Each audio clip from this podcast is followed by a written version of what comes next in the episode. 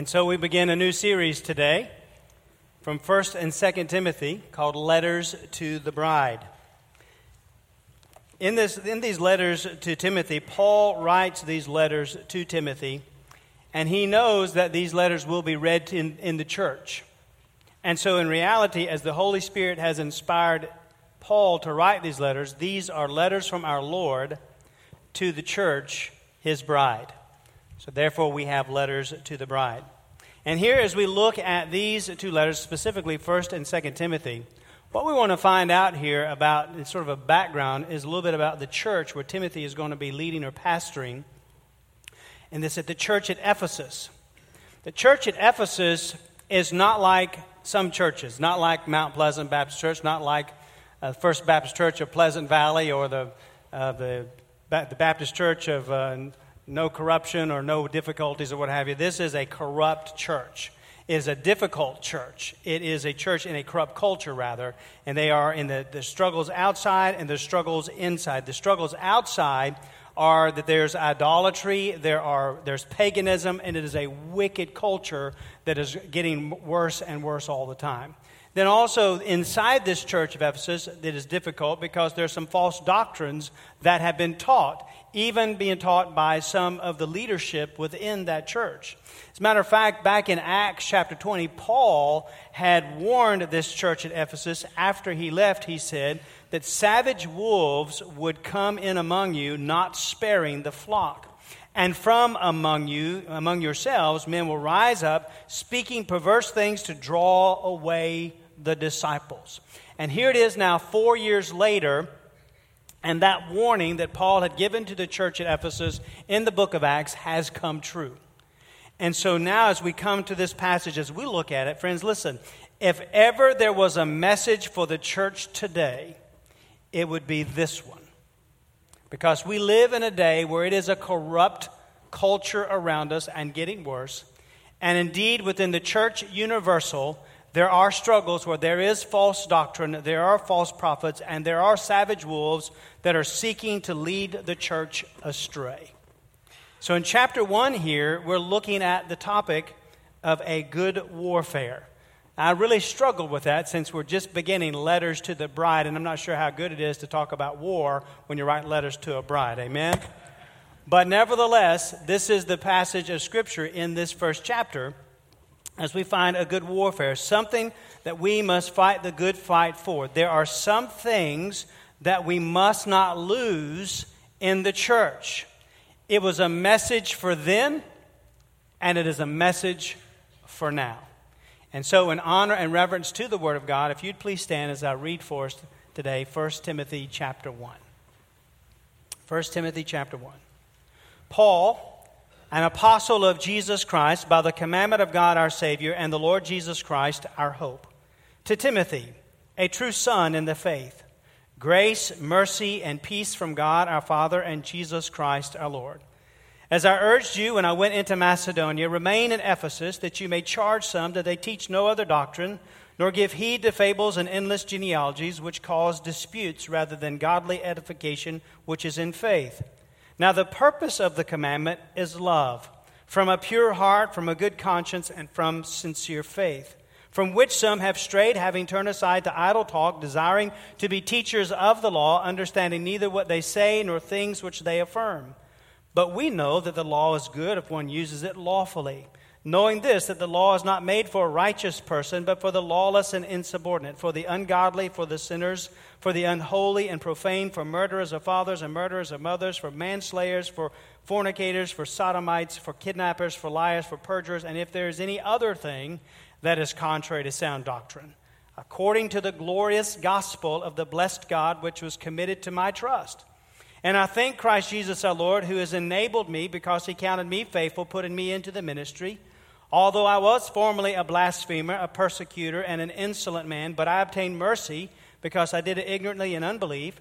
And the grace of our Lord was exceedingly abundant with faith and love which are in Christ Jesus.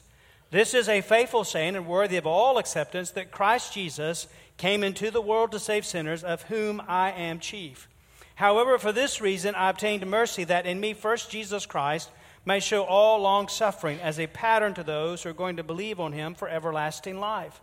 Now, to the King, eternal, immortal, invisible, to God who alone is wise, be honor and glory forever and ever. Amen. This charge I commit to you, son Timothy, according to the prophecies previously made concerning you, that by them you may wage the good warfare, having faith and a good conscience, which some having rejected concerning the faith have suffered shipwreck, of whom are Hymenaeus and Alexander, whom I delivered to Satan that they may learn not to blaspheme. Let's pray together. Father, we thank you for the reading of the Word of God this morning. Lord, I am but your servant and your instrument and seek to be your vessel. And I pray, Lord, that you would empower me with your Spirit, that you would guide and direct all that I say here now, Lord, by your wisdom and by your grace and by your word. I pray, Lord, that you would speak to the hearts of every person here today, Lord. I pray, Father, that you would help us to understand what we need to understand about the word in 1 Timothy 1 and your message to us. Lord, may we walk away today. If there are those here who didn't know you as Savior, that they would come away knowing Christ as Lord and Savior, being children of God. For those of us who do know you, Lord, we pray that you would use this time to stir us up to good works, to stir us up to a greater love for you and a greater passion for Jesus. Lord, I pray that you'd have your way in every heart and every life. Have the freedom, O oh God, we pray. And now, Lord, may the words of my mouth, meditation of my heart be acceptable in your sight, O Lord, my rock and my redeemer. For it's in Jesus' name we pray. Amen. Thank you. You may be seated. Well, you see the outline in today's bulletin, and hopefully you'll follow along with us as we look at this idea of good warfare, these letters to the bride here. And so we're asking the question as we look at this first chapter what are we to fight for? This is a spiritual fight. What are we to fight for? What is Paul saying first here that we must not lose in the church? And the very first thing that we want to look at is what we are not to lose in the church. The first thing we see here is the truth of the gospel. We're not to lose the truth of the gospel. So here's something that must not be lost in the church, and that is her purity. The purity in the gospel of Jesus Christ. Right after Paul's opening of the letter here, he jumps right in and he describes the problem that the church is facing in verses 3 and in verses 4. He says, As I urged you when I went into Macedonia, remain in Ephesus that you may charge some that they teach no other doctrine, nor give heed to fables and endless genealogies which cause disputes. This false teaching was causing dispute. Paul says, Teach no other doctrine, the doctrines in which he was teaching, the doctrine which is the pure doctrine, the doctrine of the gospel of Jesus Christ. He was telling Timothy, Timothy, the message must always remain the same. And beloved, that must be the truth for us today as a church as well. The message of the gospel of Jesus Christ must never be compromised. Amen? It must always be the same we must always keep pure that Jesus Christ saves sinners, of whom we are the chief. Amen? We are to constantly keep that pure, keep the truth of the gospel, and maintain that. Understand that through over the centuries, the methods of how we present that gospel have changed and will continue to change. But the message, my friends, must never, ever change. It must continually be the pure gospel of Jesus Christ. And nothing is to change that. We are to maintain that and hold that tight to our chest and, and fight for the truth of the gospel. He tells them in verse 4, he says, as he talks about that, nor give heed to fables and endless genealogies. And all the commentators agree that nobody has a clue what those fables and genealogies were that they were teaching. Nobody really knows, not sure. But what we do know for sure is that they were causing disputes. They were causing disputes, which is exactly what a false doctrine does. A false doctrine causes confusion. A false doctrine causes division. A false doctrine causes people to doubt. And that is exactly what the devil desires in our church and in every church to cause confusion, to divide people, and cause people to, da- to doubt with a false doctrine. This is what was happening here in Ephesus. In verse 6 also, he tells us that he says there, from which some, these same false teachers, have strayed, having turned aside to idle talk. So they've strayed from the faith. These false teachers who are teaching this false doctrine, they have strayed from the faith. They're not staying true to the faith of the gospel, the truth of the gospel. They've turned aside, meaning they've missed the mark completely, and to idle talk. The words there for idle talk, the, the actual literal translation is, is for idle talk is vain jangling, sort of like a chain that jangles. It is futile discussions that are being held. They're, and it tells us here that they are, uh, have turned aside to this idle talk, desiring to be teachers of the law, understanding neither what they say nor the things which they affirm. In other words, they have this desire to be teachers of the law. They, they, they have this desire, the pride and prestige that, that comes with being a teacher of the law, but they do not understand what they're saying and they don't have a clue what it is that they're talking about. But what they want is the position. You see? They want that position, that of, of power. They want that position and that prestige.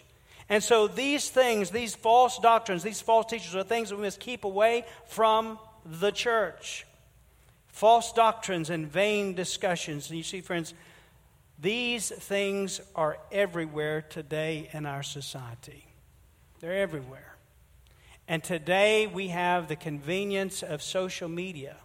And unfortunately, we're able to easily spread these false doctrines and these false teachings by simply sharing a Facebook post or tweet, retweeting something and may not even realize that what we're retweeting or sharing is a false doctrine. Well, how do I know whether it's a false doctrine or not? How do I know if it's truth or not? Well, friends, you're to test all things, and, and I know this is going to come as a shock to you, but everything on social media is not true. All right? All right? Amen? Test all things, not by what your buddy thinks, but what does the book say? Amen? Test all things by the pure doctrine of the Scripture.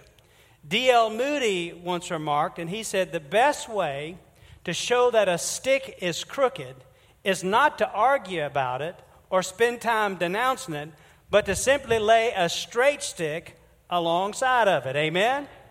And friends, listen, as there are false doctrines and false teachings in our world today, simply lay the straight stick of the precious, pure Word of God next to it, and you'll find if it's false or not. Amen? We must maintain the truth of the gospel. We're to combat false doctrine and false teachers with pure doctrine. Now, Paul talks a little bit here, too, about this pure doctrine in, a, in opposition to what is false, what is in opposition to what is a false teaching, false doctrine. He says, as he says in verse 4, he says, Nor give heed to fables and endless genealogies which cause disputes, rather than godly edification, which is in faith, which is grounded in faith. And so he's saying here, in other words, pure doctrine as opposed to false doctrine of false teachers. Well, pure doctrine, whereas false doctrine causes disputes, pure doctrine causes godly edification. Now, in the ESV, the word there for instead of godly edification, it has the word stewardship. And I looked that up in the Greek, and it really, the word really means more than these, both of these together. It means a good order, it means unity, it means a certainty. It's the opposite of division. It's the opposite of doubt. And so, a pure, the pure doctrine causes this, uh, this unity, the certainty, not the division, this uh, certainly not doubt, but rather a unity. And so, the purpose, he says, of this command to stick to the truth and to not allow these false teaching is, he says in verse 5. Now, the purpose of this commandment, which is to teach no other doctrine, nor give heed to the fables and endless genealogies. The purpose is love. The purpose is love. Well, love, what kind of love? What is he talking about love? The purpose is what's Well, a love for God. It's a love that loves the Lord with all of our heart, mind, and soul.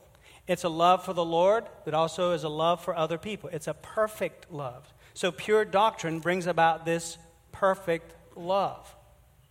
This love, as he tells us, is a love that is from a pure heart. It springs from a pure heart, from a good conscience, from a sincere, sincere faith.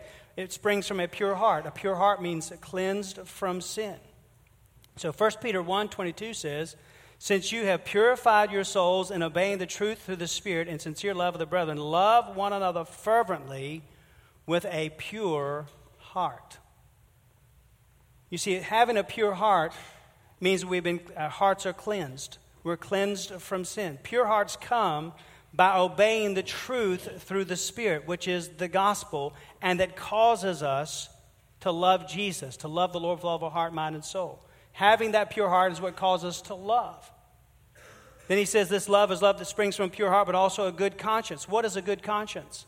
A good conscience means that you can lay your head on the bed at night and not worry about where you're going to spend eternity. A good conscience is that you don't have to worry about what people are thinking about you because you're not doing anything to be worried about that, right? A good conscience doesn't come about by you just being a good person. No, a good conscience comes through a changed life that has taken place through something that has happened in your life. The gospel has gotten a hold of your life. Jesus has changed you and transformed you so that now your conduct matches your profession. Amen? That's what he's talking about there, this good confession. It comes only through the truth of the gospel. The pure heart comes only through the truth of the gospel. The good conscience comes only through the truth of the gospel. In 2 Corinthians 1:22 it says the testimony of our conscience is that we conducted ourselves in the world in simplicity and godly sincerity, not with fleshly wisdom, but by the grace of God. So a good conscience comes through the truth of the gospel, which spurs us toward love, loving the Lord with all of our heart and loving others. This love is a love that springs from a pure heart, from a good conscience, but also from a genuine or sincere faith. We talked about this a little bit last week. We talked about the authentic heart. The sincere faith is having an authentic faith. It's a genuine faith where we're trusting in Jesus. And, friends, to have that kind of faith comes from the gospel. So, Paul is saying here this the truth of the gospel must be maintained. Because the truth of the gospel, it's the gospel that leads to changed lives. It's the gospel that leads to us loving Him and loving each other. And so we cannot, listen, as a church, as a letter to the bride, the Spirit to the church, we cannot lose the purity of the gospel. A lot of talk about the gospel, preacher. What's the gospel? Well, I'd love to tell you what the gospel is. The gospel is the gospel of Jesus Christ. The gospel, the word gospel means good news. Man, I love good news, don't you?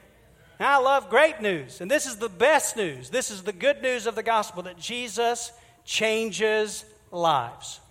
That's the truth of the gospel. The gospel is that God is our creator. We have a creator who is God, and this God is holy. And man was created by God, and we sinned in the garden against him, and we're separate from him. But God, knowing our need, desires for us to be reconciled to him. And so, what he did is he sent his son Jesus to die for us, taking the penalty of our sin on the cross of Calvary. And Jesus died, took your sin and my sin. He went to the cross of Calvary. He died there for us. He didn't deserve to die, but he died for you and me. And he went in that, on, the, on that cross, and he buried him in a tomb. And three days later, Bless God, Jesus rose up from the dead. Amen. And because of what Jesus has done and that he died on the cross for us and he rose again bodily from the, from the dead, now we are to respond to that message in faith. That's the gospel. Well, that's a whole lot of words. I'm not sure that I can remember all that, preacher. All right, let's see if you can remember this. Here's the gospel For God so loved the world that he gave his only begotten Son that whoever believes in him should not perish, but have everlasting life. Amen? Amen? That's the gospel. That's the good news of the gospel. Friends, that should always be maintained in our hearts and our lives, fighting for the truth of that no matter what. But evidently, here, as Paul is writing to the church at Ephesus, as we see Paul in the next couple of verses explaining the proper use of the law, evidently the false teachers were teaching some kind of false gospel that included being saved by the works of the law. Now, in the gospel, you need to understand we have the law, but we need the law. We need the law, the, the, the scriptures, to point out our sinfulness. Warren Wiersbe said this. He said, the law and the gospel go together. He said, For the law without the gospel, now listen, the law without the gospel is a diagnosis without a remedy. Right? Then he goes further and he says, But the gospel without the law is only the good news of salvation for people who don't believe that they need it because they've never heard the bad news of our guilt. The law and the gospel go together. Friends, we must not lose the purity of the gospel, the truth of the gospel, but we must fight against false teaching. The truth of the gospel brings us to Jesus, whom we will love, and it changes us forever. Amen? It changes us forever. We must fight for the truth of the gospel and against false doctrine. Secondly, we are to also fight for the thrust of the gospel. The thrust of the gospel. Here's something that must not be lost our passion of the gospel. So, what is the thrust? What passion is it that we should not lose? Well, Paul tells us what the thrust of the gospel is in verse 15. Did you, did you notice that as we were going through? Look at verse 15 again. Here is the thrust of the gospel.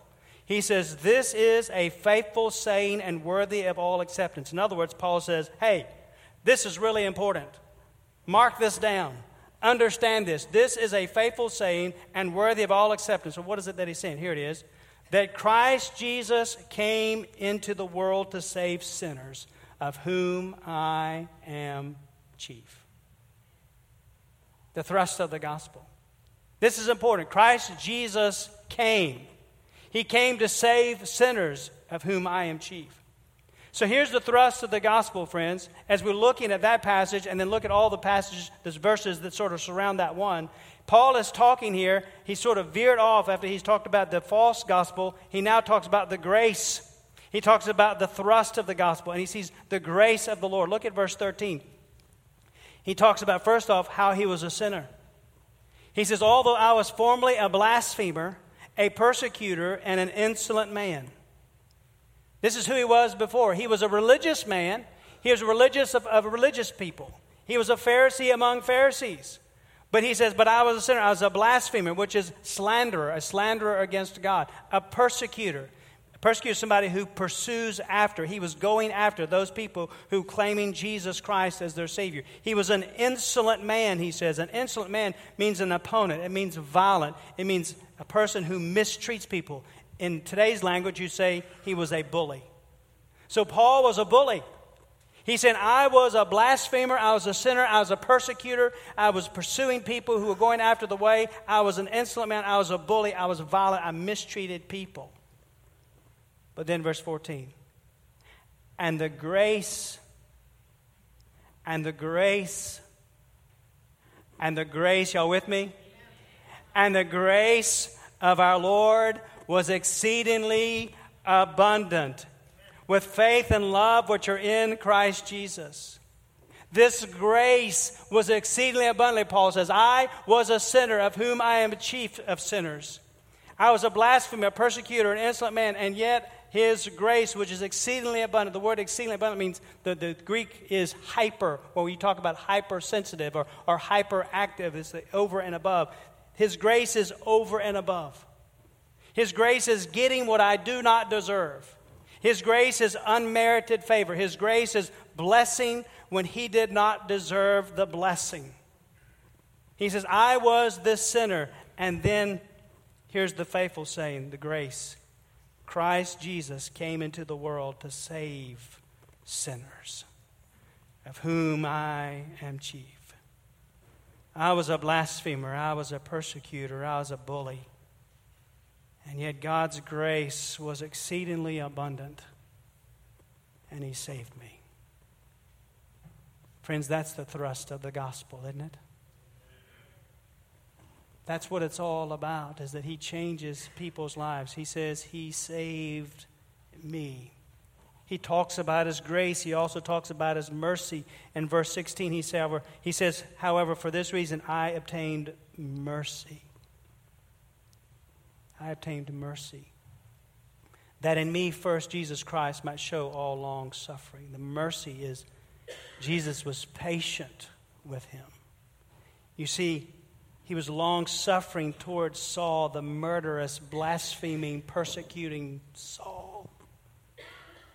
He was merciful to him. He was gracious, but he was also merciful because you see, friends, the Lord was patient with him. When Paul was a, stopped in his tracks on his way to Damascus, he was headed to Damascus in order to, to, to call more people out who were following Jesus, to persecute people who were following Jesus. He was out to condemn, he was out to kill even people who were following Jesus, to drag them from their homes, people who were following Jesus. He was on his way there when Jesus stopped him in his tracks. And what Saul, the murderer, deserved at that moment was not the grace of God, but he deserved a lightning bolt from the heavens to strike him dead in his tracks. That's what he deserved.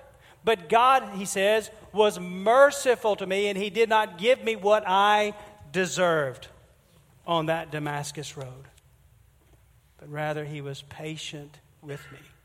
He says, here's the thrust of the gospel it's the grace of God, it's the mercy of God. But he also says, but I want you also to see the, the power of God. He says in the latter part of that, that verse 16, he said, For this reason I obtained mercy, that in me first Jesus Christ might show all long suffering, patience, as a pattern to those who are going to believe on him for everlasting life. A pattern, an example. Paul says, I'm going to be an example. God has saved me. Listen, he is saying, look, here's the deal. He said, God has, has had grace. He's shown me his grace. He's shown me his mercy. He has given me what I did not deserve and not given me what I did deserve. And He has shown me as a pattern. In other words, if God has the power to change somebody like me, then He can change anybody. That's what He's saying. It's the power of the Lord. He has the power to change people. And Paul says in verse 12, and I, and I thank Christ Jesus our Lord who has done this. Look at what he says there. I thank Christ Jesus who has enabled me because he has counted me faithful, putting me into the ministry. You know what he's saying there? He said, I am so thankful because the Lord Jesus, well, he saw me and he knew me and he called me and he enabled me and he uses somebody like me. Friends, you know what that is? That's the power of God. It's the power of the gospel. It's the grace of God, the mercy of God, the power of God. It is the thrust of the gospel. Here's the thrust that should be in our hearts and lives that we need to maintain, friends, and that is that He has saved someone like me. And He is still able to change people. That's the thrust of the gospel. Amen? He's still able to do it. He's still able to change people's hearts and lives. If He changed somebody like Paul, friends, He can change somebody like us. Amen? And if He changed somebody like us, He can change other people too. By His grace, His mercy, and His power, He is able to change us. Just like Paul. He's able to change from being appalling to appointed. Just like Paul, he's, he's able to change from being a blasphemer to a believer. He's able to change from being corrupt to being Christ like. He's able to change us from being dead in sin to being a defender of the faith. He's able to change us from being empty on the inside to being enabled to love. He's able to change us from being faithless to faithful. He's able to change us from going after our good works to having the grace of God. He's able to change us from hopeless to having all hope. Y'all with me this morning? He's able to change us from being insolent and indignant to being indebted to Christ. He's changed us from being under judgment to being justified. Listen, He's changed us from being the king of our own life to now kneeling before the Lord. He's able to change us from being lost to being a light bearer. He's changed us from being a murderer to being a missionary. He's able to change us from being from the old nature to the new nature. Amen? He's able to change us from being an oppressor of the truth to being obedient to the call. Listen, He's able to change us from being a persecutor to being a preacher. He's able to change us from quaking with fear to being quickened to life. He's able to change us from being rebellious to being righteous. He's able to change us, friends, from being a sinner to now being a saint in the eyes of God. He's able to change us from being a terror to believers to being a teller of the gospel. He's able to change us from being unclean and unchanging to now having joy unspeakable. Amen. He's able to change us from being vile to being victorious and virtuous. He's able to change us from being wicked to now being a worshiper. He's able to change us from being exalting self to now being an example of humility. He's able to change us from being yoked to the law to now yielded to Christ. Friends, listen, He's able to change us from zooming toward heaven to now being zealous for Jesus. Amen. Let me just tell you, that's the thrust of the gospel. Amen? That he still changes lives. He's still able to do this. It's not a fairy tale, it's real life. Amen? Those of us who know Jesus Christ as Lord and Savior know the thrust of the gospel. Even if you think, well, I was a good kid, Friends, you were still headed for hell, even as a good kid. And God changed you and gave you hope, and now gives you entrance into heaven. Walking with our God and Savior. Amen? He changes people. This thrust, this passion, friends, listen, it must never be lost.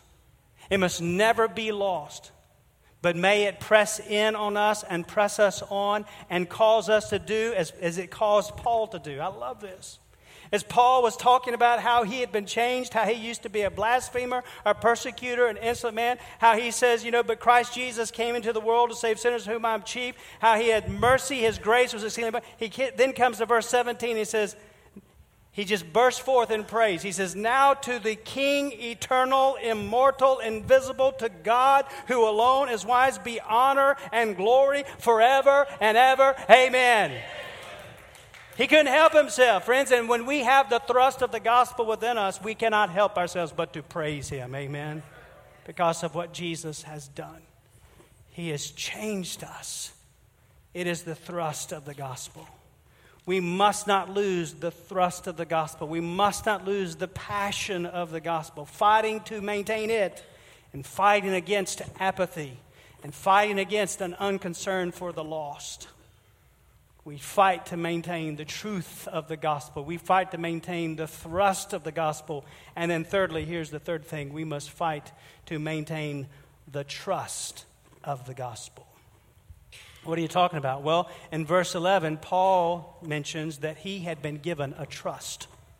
He had been given a stewardship. In verse 11, he says, according to the glorious gospel of the blessed God, which was committed to my trust.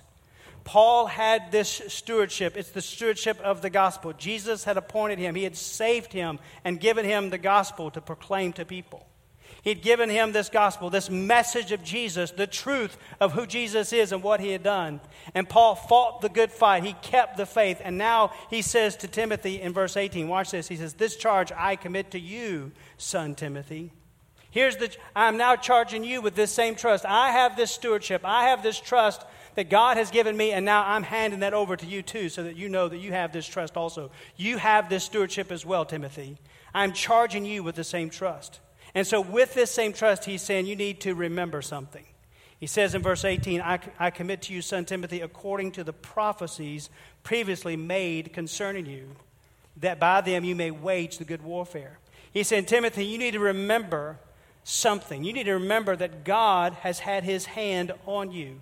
Now, here we don't know whether these prophecies that were made over Timothy was at his ordination or his commissioning, but we know at some point people saw something in Timothy's life and said, God's going to use you.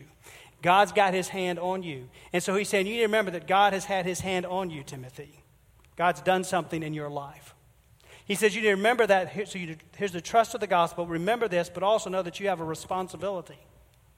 You're to wage the good warfare. Verse 19, having faith and a good conscience, which some have, have rejected. Having this faith and a good conscience, you're to wage the good warfare. You have a responsibility, Timothy. I have given I have this trust, you now have this trust. You need to wage the good warfare. You need to fight the good fight of keeping the faith. You need to stay faithful to the gospel, believing the truth and passing that truth along to other people. It's a responsibility to keep the faith, but also a responsibility to keep a good conscience. In other words, you're to live that life faithfully and live out the gospel. That's the trust that Paul says, I've been given, I hand off to you, now you also must do the same. It's the trust of the gospel, keeping the faith, living the faith, living the gospel, having a good conscience. You've been given this charge to remember God's done something in your life, responsibility. Fight the good fight of faith, keep the faith, have the good conscience, but also know that it's going to be a rough road. He says it's not always going to be easy. Did y'all know that? Being a believer doesn't mean it's always going to be easy. There are difficult times, aren't they? Amen? There are times when it is tough. We don't always understand everything that's going on, but we know that it's going to be tough. Paul says it's not always going to be easy. He says it's going to be a rough road. It's not easy going, it's not always going to be easy, and sometimes there will be tough decisions that you'll have to make. And Paul had cut these two men off, verse 20, of whom are Hymenaeus and Alexander, whom I delivered to Satan that they may learn not to blaspheme. He said, I had to cut these off from fellowship so that they would learn to trust Jesus and to depend on Him. And it was not an easy decision. Listen, friends, sometimes we will also need to make tough decisions in order to keep the faith and maintain a good conscience. Following Jesus is not always easy. When we said yes to Jesus, He didn't tell us in His Word that follow me and it'll be springtime and kisses forever. Did he? No. He said, Take up your cross and follow me. Right? It's not always going to be easy, but it will always be worth it. Amen? It'll always be worth it.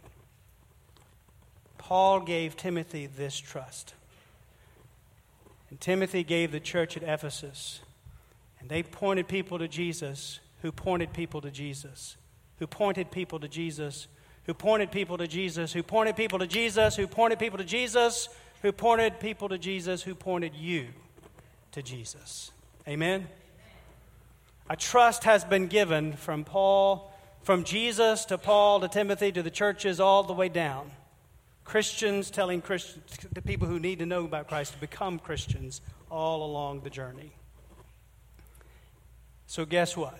We now have this trust. We have the trust of the gospel. It's been passed down from generation to generation to generation to you. Yesterday, I was reading in the Richmond Times in their uh, editorial page, and they were talking about the downward trend in faith. And we've seen that in the papers before but they took it a little bit further. And they quoted one of the professors at the, the Billy Graham School at the Wheaton College at East this past Easter, who said that if this trend continues in the downward spiral of faith, that means that we only have 23 Easters left to where there would be no more Christians. 23 Easters. That's just one generation away.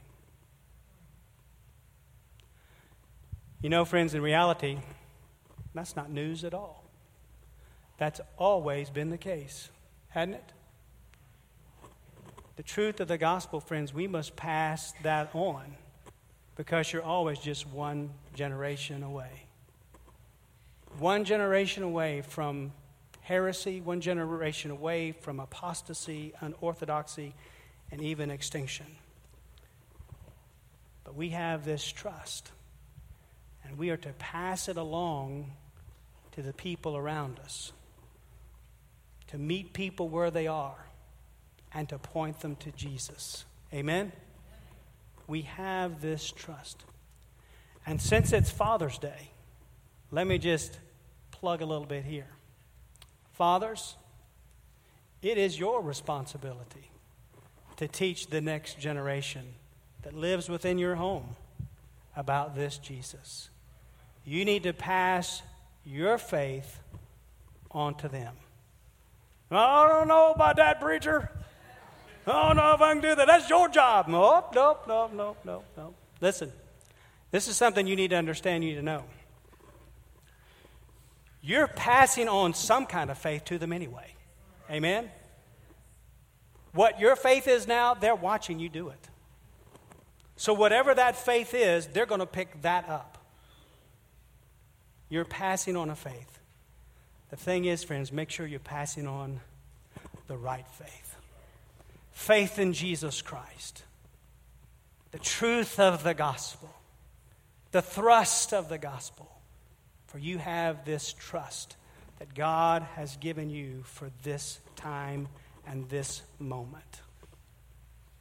Train your children up to love Jesus. Let your children see you praying. Let your children see you reading the Word. Let your children see you wanting to come to church. Amen? Let them see you worshiping the Savior and pass that faith on to them. You have this trust. We must wage the good warfare. It is a spiritual war. But maintain the truth of the gospel, the thrust of the gospel, the trust of the gospel and as the bride of Christ, we must not lose the purity, the passion, or the purpose of the gospel because we've been given this trust. And we must maintain it and pass it along. So, three things, real quick, and we'll be done. Three things to do. Number one, grow in your understanding of God's Word. Grow in your understanding of God's Word. Believe it or not, we do not know everything that's in God's Word. We do not understand it all. We're still learning it as we go along. Amen? We're still learning. Grow in your understanding of God's Word. Make a plan now. If you're not, if you're not consistently reading God's Word, make a plan now to read and meditate on God's Word.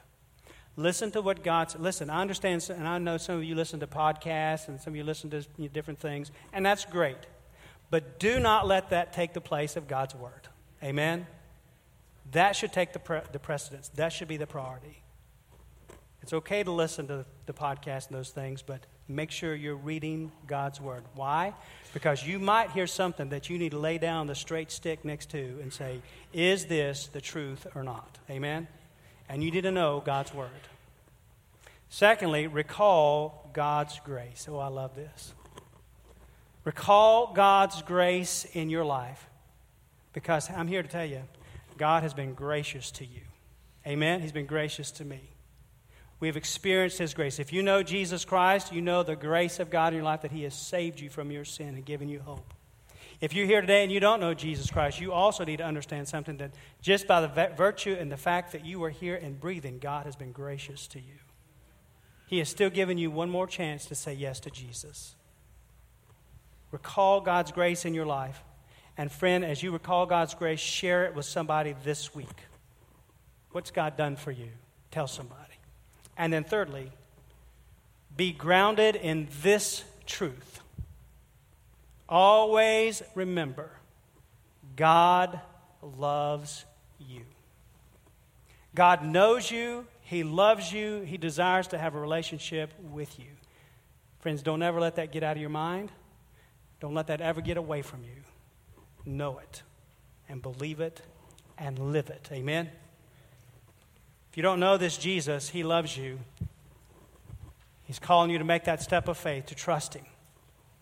Acknowledging that we're sinners in need of a Savior, turning from our sin, turning to Jesus Christ, embracing, believing that Jesus is God's Son who died on the cross, who rose again bodily from the grave, and professing Him as the Lord and Savior of our lives. It's a step of faith. If you've never taken that step of faith today, we invite you in just a moment as we're going to stand and sing an invitation hymn. If you've never trusted Jesus to be the Lord of your life, you come, and Pastor Joe and myself will be glad to pray with you as you invite the Lord into your life.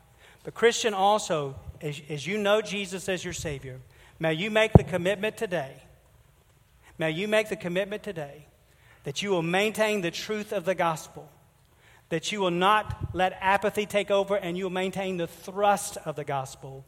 And you'll recognize your stewardship in the trust of the gospel.